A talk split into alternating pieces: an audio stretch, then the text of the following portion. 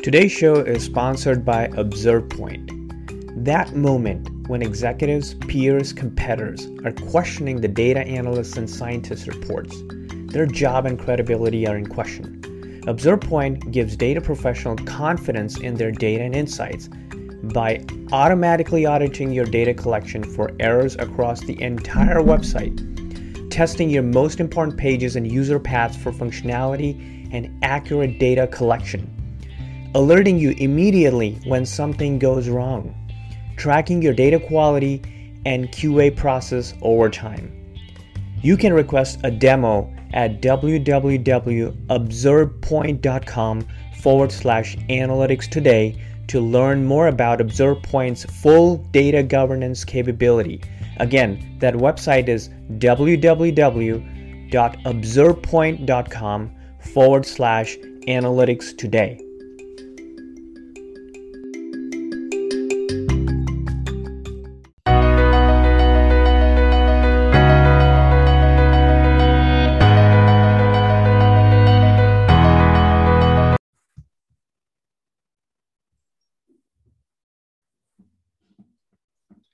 Thank you for joining Analytics Today, a podcast series that focuses on big data and analytics and the latest trends in the digital world. I'm your co-host Jeremy Roberts, and with me always is Samir Khan.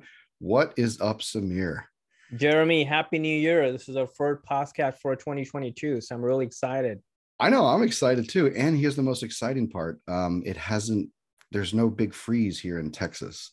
I know. That's, so far, so good. that's like that's the one thing but yeah, I mean, I, it's good. I, it's exciting. We're starting to be able to get out more. Hopefully, pandemic stuff starts to come to its end this year. This is the year.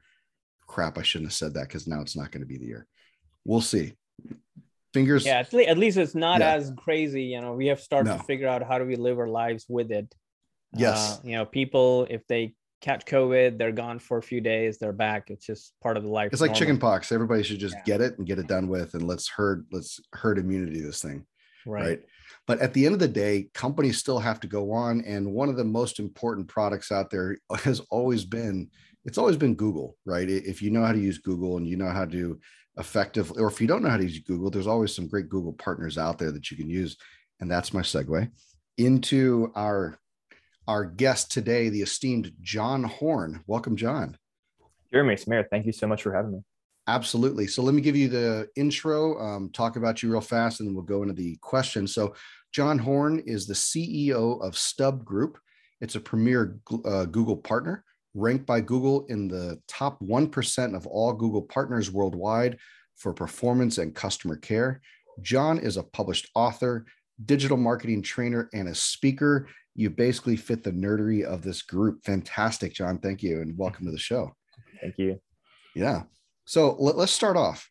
We, we always like to start off with career stuff. So if you think about it, um, our listeners um, cover a wide range of people. We have brand new junior marketers who are just getting in the field, possibly in college, possibly in graduate school, and you know they want to learn about your career path. They want to learn like how did you get there? because everybody has that aspiration of dream of owning their own business up until they realize that oh my god i have to work all day and i have to work all night and i have to work every weekend and sometimes i don't have to i can't pay myself because i have to pay my employees and then they realize the joy of owning your own business is actually more difficult than they think. But um, then we also have the the high end spectrum of executives who listen to this. So it, it's important for you to really showcase you know your career because people just want to learn. They're, they're interested in this. So let's start off with you've had an interesting career. You started off in the retail world. You moved to digital marketing into a leadership role. Let's talk about this journey yeah absolutely uh, so like you mentioned started out with kind of you know low low level entry job in the retail space worked for small publishers things here and there really got into the digital marketing space um, close to a decade ago now when Stub Group, uh, the company that I'm currently CEO, CEO of, started out. And the way that we started back in the day was uh, two guys, uh, Tim and Mark, started the company when they saw this this market need where we have so many companies who are making that transition from traditional advertising to mm-hmm. digital advertising um, and sometimes it's easy to forget even now how much of a transition just 10 years ago was still taking place with so many people realizing oh customers they're going online we need to go online in order to to greet them and meet them and make them our customers mm-hmm. and so there were already lots of solutions kind of agency solutions to help businesses navigate the world of Google and Facebook and the other platforms at that point. But we saw, uh, frankly, way more market need than there was expertise to help businesses with that. And so, if we formed Stub Group to really nice. fill those gaps that we were seeing and help people, you know, manage their advertising effectively. So let, us append to that conversation or to that question, then I'll uh, give it over to Samir so it doesn't sound like I'm talking the whole time. but um, a lot of times when people have moves in their careers and, and what I, I usually like to ask the question around either good mentors or really bad influences or those people that just were, were terrible and caused you to completely change direction. And uh, then you got into you know what I mean? you know you know what I'm talking about right? It's yes. it, it, was there anybody that was just amazing in your your career that encouraged you to move from you know just basic retail jobs into digital marketing like got you excited about it? Or was that person that you know was so bad that you're like i'm not going to do this anymore a hundred percent. Yeah, those those two guys I mentioned, Tim and Mark, who started Stub Group and brought me on as a first full time employee, and they're still you know, active investors in the company to this point. They were crucial in in helping me make that change, and then helping to mentor me over the years to get to the point where we are now. Nice, very cool. Very good. So Samir, go for it. Yeah, absolutely. Yeah, it's that's interesting. And I was kind of uh, looking at your LinkedIn profile, kind of studying some of the work that you have done not only as a part of Stub Group, but also individually. And, and I kind of stumble upon this uh, recent article that he wrote, mm, particularly about, uh, which I'm personally very fascinated about, like consumer buying behavior and the pricing strategy. Mm-hmm. Um, so what intrigued me, and you know, there, there are a few questions that I want to ask you about it.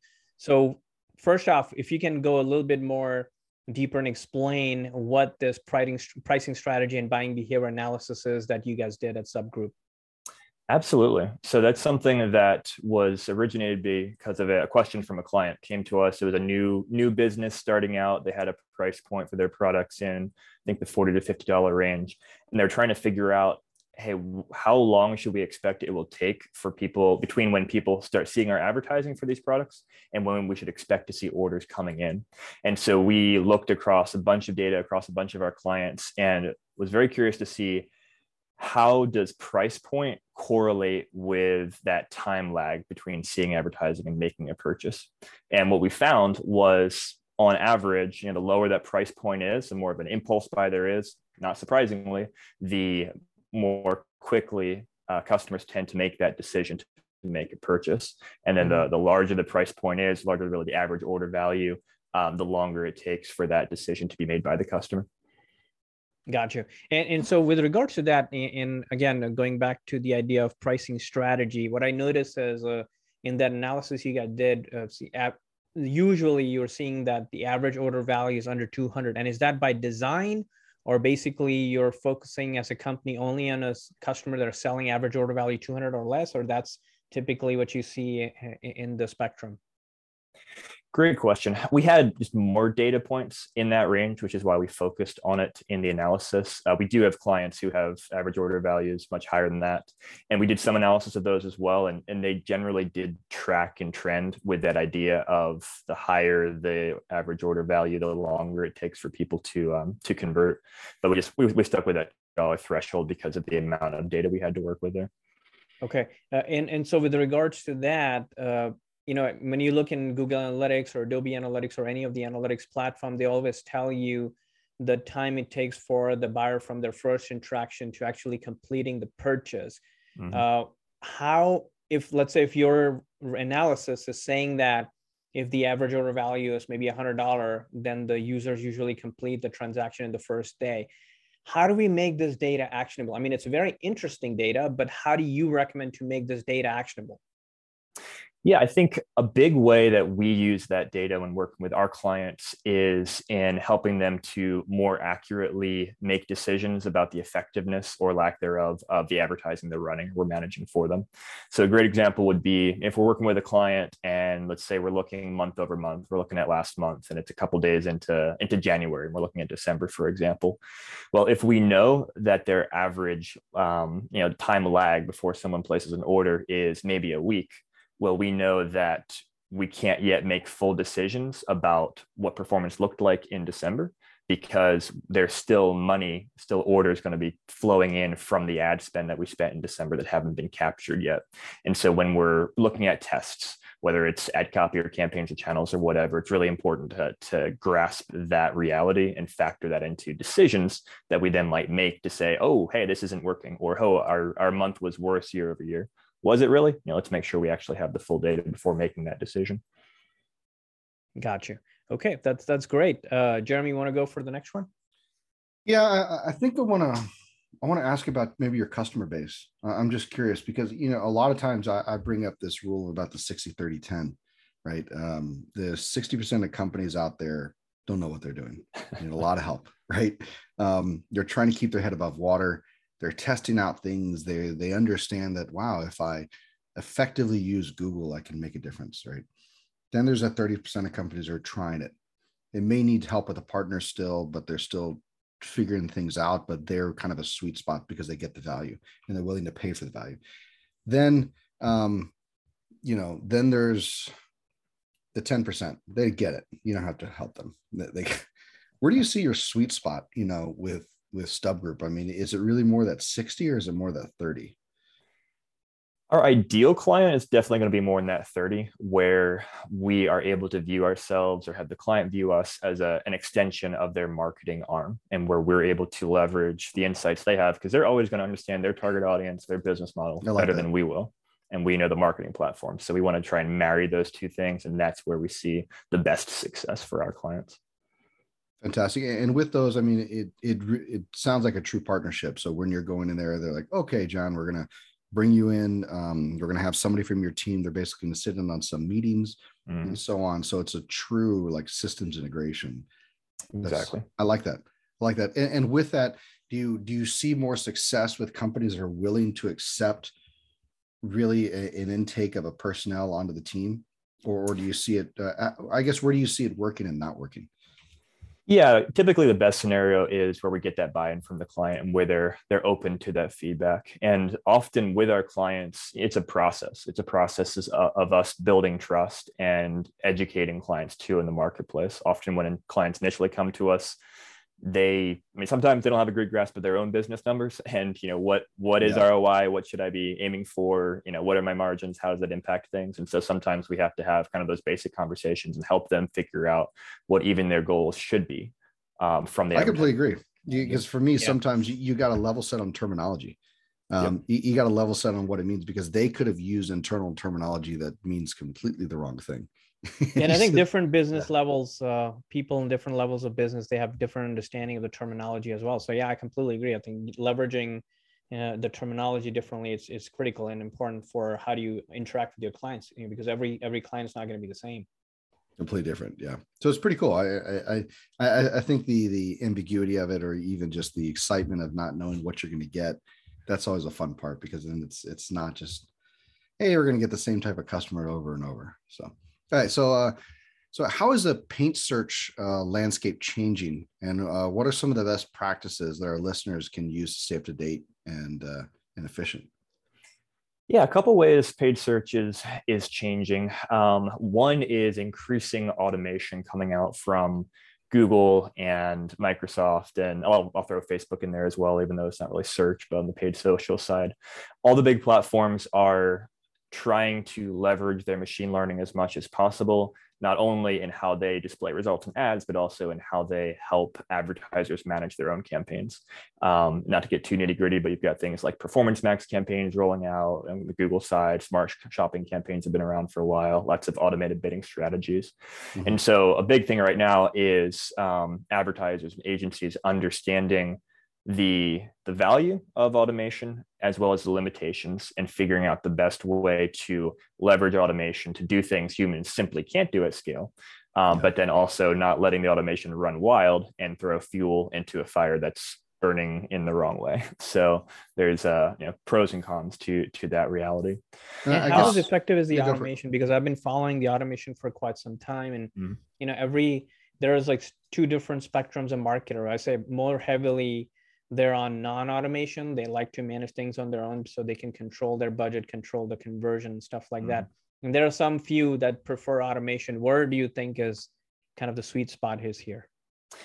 We try to be on the cutting edge of the automation as much as possible while doing the whole trust but verify thing. So definitely have seen many instances where especially if it's new automation rolling out it still has a lot of learning to do. And so we're not going to just trust it and let it run wild for our clients. We're going to carefully monitor it and figure it out. And, and if it works, fantastic. If it doesn't work, we're not going to keep pushing it. But at the same time, we have seen great results. I think smart shopping, which is a Google campaign type, is probably one of the best um, best examples recently of automation that by and large for most of our clients has done very well. And it's still very important that you have the right manual inputs into that that you're giving google correct data to work with both in terms of the creative it's displaying people to customers as well as conversion tracking and the system knowing oh hey this is working or this isn't working. So it still has to be a, a lot of manual input there. But but by and large i see automation doing doing well for many of our clients so, and, and Samir, let me ask one, and then I'll let you get to the next question. But it's uh, do you feel like you're training more the person or teaching them the process? Because you know, it's one of those things to where you can come in with a set of best practices and say, "Hey, let, here's here's how we train about automation. Here's how we train about the the usage of the tool, and so on. So you can be, you know, um, self sufficient. Here's how to run reports, and so on. That's training process. But at what point do you feel like you have to step over that that barrier of training process and actually go in and have to retrain people i mean is that is that part of the process too or yeah i think a lot of it comes down to to mindset so let's say the team members that we're looking looking for to have on our team to help our clients we're looking for people who a are very adaptable because mm-hmm. things are changing so quickly and the automation itself is changing so quickly yeah. that you could say oh hey i love this particular campaign type well too bad google's sunsetting that next month and here's a new one so you got to be. Not just grumpy about that but say okay cool let's figure out the new one and, and get um, you know get a leg up on our competitors that are slow to adopt. And then also again help explain to clients if there are limitations in what we can do. You know if its client is saying for example hey what are the search terms we're showing up for? And Google literally won't tell you in some of these campaign types. You have to explain that and walk through those realities and then still help the client realize, but hey, if this is working for you, if this is helping us better hit your objectives, it's okay to not have this data. Makes sense. Cool. That's fantastic. And kind of segueing into the privacy, right? Because it's uh with the changing landscape of not only paid search and Google, but also changing landscape of data uh, what are your thoughts on data privacy and the kind of deprecation of the third party cookie? And people are also now questioning about like whether cookie is going to be the long lasting thing, first party, third party, doesn't matter. What, what are your thoughts about that? Yeah, it's something that I'm spending a lot of time researching and thinking about because it has a tremendous impact, obviously, on any kind of targeted advertising and uh, and performance tracking in the digital advertising space. Uh, I see a definite trend. It's already started and it's only going to continue, in, in my perspective, of uh, moving away from cookies, moving away from some of the abilities we have right now to do targeting. Um, Google is definitely working on that with, you know, in theory, they're going to be removing cookies from Chrome at some point. They just recently announced that they are killing uh, FLoC, which was the program they were working on to replace that. Now they're going to test something new out. I think they're calling it um, uh, content topics, something along those lines. Hmm. So there's still a lot of unknowns, frankly, in this space as people are, or as the the big tech companies are figuring out what they can get away with and what uh, what they can what they can do. But I think that the best way for marketers to prepare for that is a get as much first party data as you can you know, getting your own email lists getting your own abilities to reach out to customers separate from reliance say on facebook or pixels etc is, is very very helpful um, and then also again thinking through and, and testing um, the, not just not just relying on let's say the pixel says x y and z but really running bigger tests to see okay if we put money invest money into this channel or into this strategy looking at the totality of say the orders coming in or the revenue or whatever how is that being impacted and how is that needle moving? Because i do think we're going to have um, more limitations to our tracking in the next couple years than we have currently well, so the you kind of segue into the next question that I have that I was going to talk to you about was so the landscape of tag management is changing. You know, Google Tag Manager they started with the uh, basic uh, Google Analytics Tag Manager, and then they had the Google Tag Manager product, and they connected, kind of have integration between those two. So where is Google heading with all of this? And, and I know you have a tag management certification, so you probably have more insights into it that you can highlight our uh, listeners to. Yeah, I think Google is still very incentivized to be the channel by which people can get tracking codes onto their website because it also enables Google to um, to fight some of the the issues with cookies. So, for example, you've got a conversion linker that you can install through Google Tag Manager, which helps to refresh the frequency with when cookies are added to a website, which then increases the likelihood that you're going to be able to track that uh, that person, especially if it's something say like Safari, a browser there, where they have limitations on how long cookies last. So I think Google is very incentivized to keep being that solution through Google Tag Manager, through Google Analytics, and um, and hold people captive as much as possible in their ecosystem, so that they can keep proving the value of the ad dollars you're spending on Google. Um, and if you're comparing that to, for example, investment on Facebook, where maybe it's harder to track ROI because of how they've been impacted by the iOS updates on the Apple side, well, you might spend more money on Google if you can track those results. And so Google wants to make sure that they're making that as easy for you as possible. Great. Well, let's uh, let's move over into I guess uh, talking about Stub Group. So you know you, you guys have a set of product services that you're offering today. You know where do you see the company going to? Is it is it something where you you feel like you constantly have to how do I say it evolve with the industry? Right? I mean, obviously, mm-hmm. as Google evolves, you have to evolve. that would be that would be funny if you didn't, right? but um, you know, it's one of those things to where is there a space that's opening up? You know, is there an expansion to where you're like, you know what, this is becoming to be really hot. And I, I think this is where it's going because I mean, mm-hmm. Samir and I have talked about even our predictions podcast episode. We always talk about up and coming new things and you know it's uh, voice search and, and and all the different types of search and um, just the integration of search into iot th- those are mm-hmm. big things so where do you see this going yeah it's one of the the beauties and dangers honestly of the digital advertising space and just digital ecosystem is you there are so many different things you can do even just in marketing and advertising to help a business that you have to make a choice as an agency a choice that we've had to make of how much do you do? Do you try to be the jack of all trades, say yes to everything to your clients and figure it out, or do you yeah. focus on you know particular areas of expertise? And I think there's a good case to be made for either approach. The approach that we've always taken is to try to be the master of what we do and to be mm-hmm. very very focused on you know pay per click advertising, so paid search, paid social, etc. And so my goal as we continue to evolve stub group and help our clients is to retain that type of focus and only do things that we're really good at but then also realize that the way in which the channels allow for that service to be provided like you said is constantly evolving and yeah. so sometimes that's new platforms like tiktok for example which mm-hmm. is massive as a platform now and is something that i see a lot of advertisers going to be adopting this year um, those who haven't already adopted so sometimes it's new channels like that sometimes it's it's things like amazon for example where yeah. helping even if it's not specifically advertising. There is an advertising component to Amazon, which we do, but even above and beyond that, it's also helping clients with um, getting their, their product listings up there with you know testing imagery and video. People all those don't realize it's things. it's what I, I, think it's the mm-hmm. second largest search engine in the world. Yeah, you've got Google search and then YouTube. I think I think and technically YouTube's still there, and then and then Amazon. Amazon. and especially for anyone looking to purchase something. Yeah, I mean Amazon is is the destination for starting that search. Yeah, so you would think search experts um, should have a high value in Amazon search. You know, yeah, I, I, I, completely agree. It, it's just one of those things to where, you know, and I'm sure there's conversations you can't have with us because it's proprietary conversations you've had with, you know, your founders and stuff. But uh, yeah, it, it's interesting to see the evolution. I mean, we uh, Samir and I are also big fans of our buddy Scott Brinker. What's up, mm-hmm. Scott? If you're listening, and um, we always talk about the the graphic that he used starting in 2010 with 150 marketing technology companies out there. It was like what 8,000 now. It's like holy crap, That's crazy. so yep.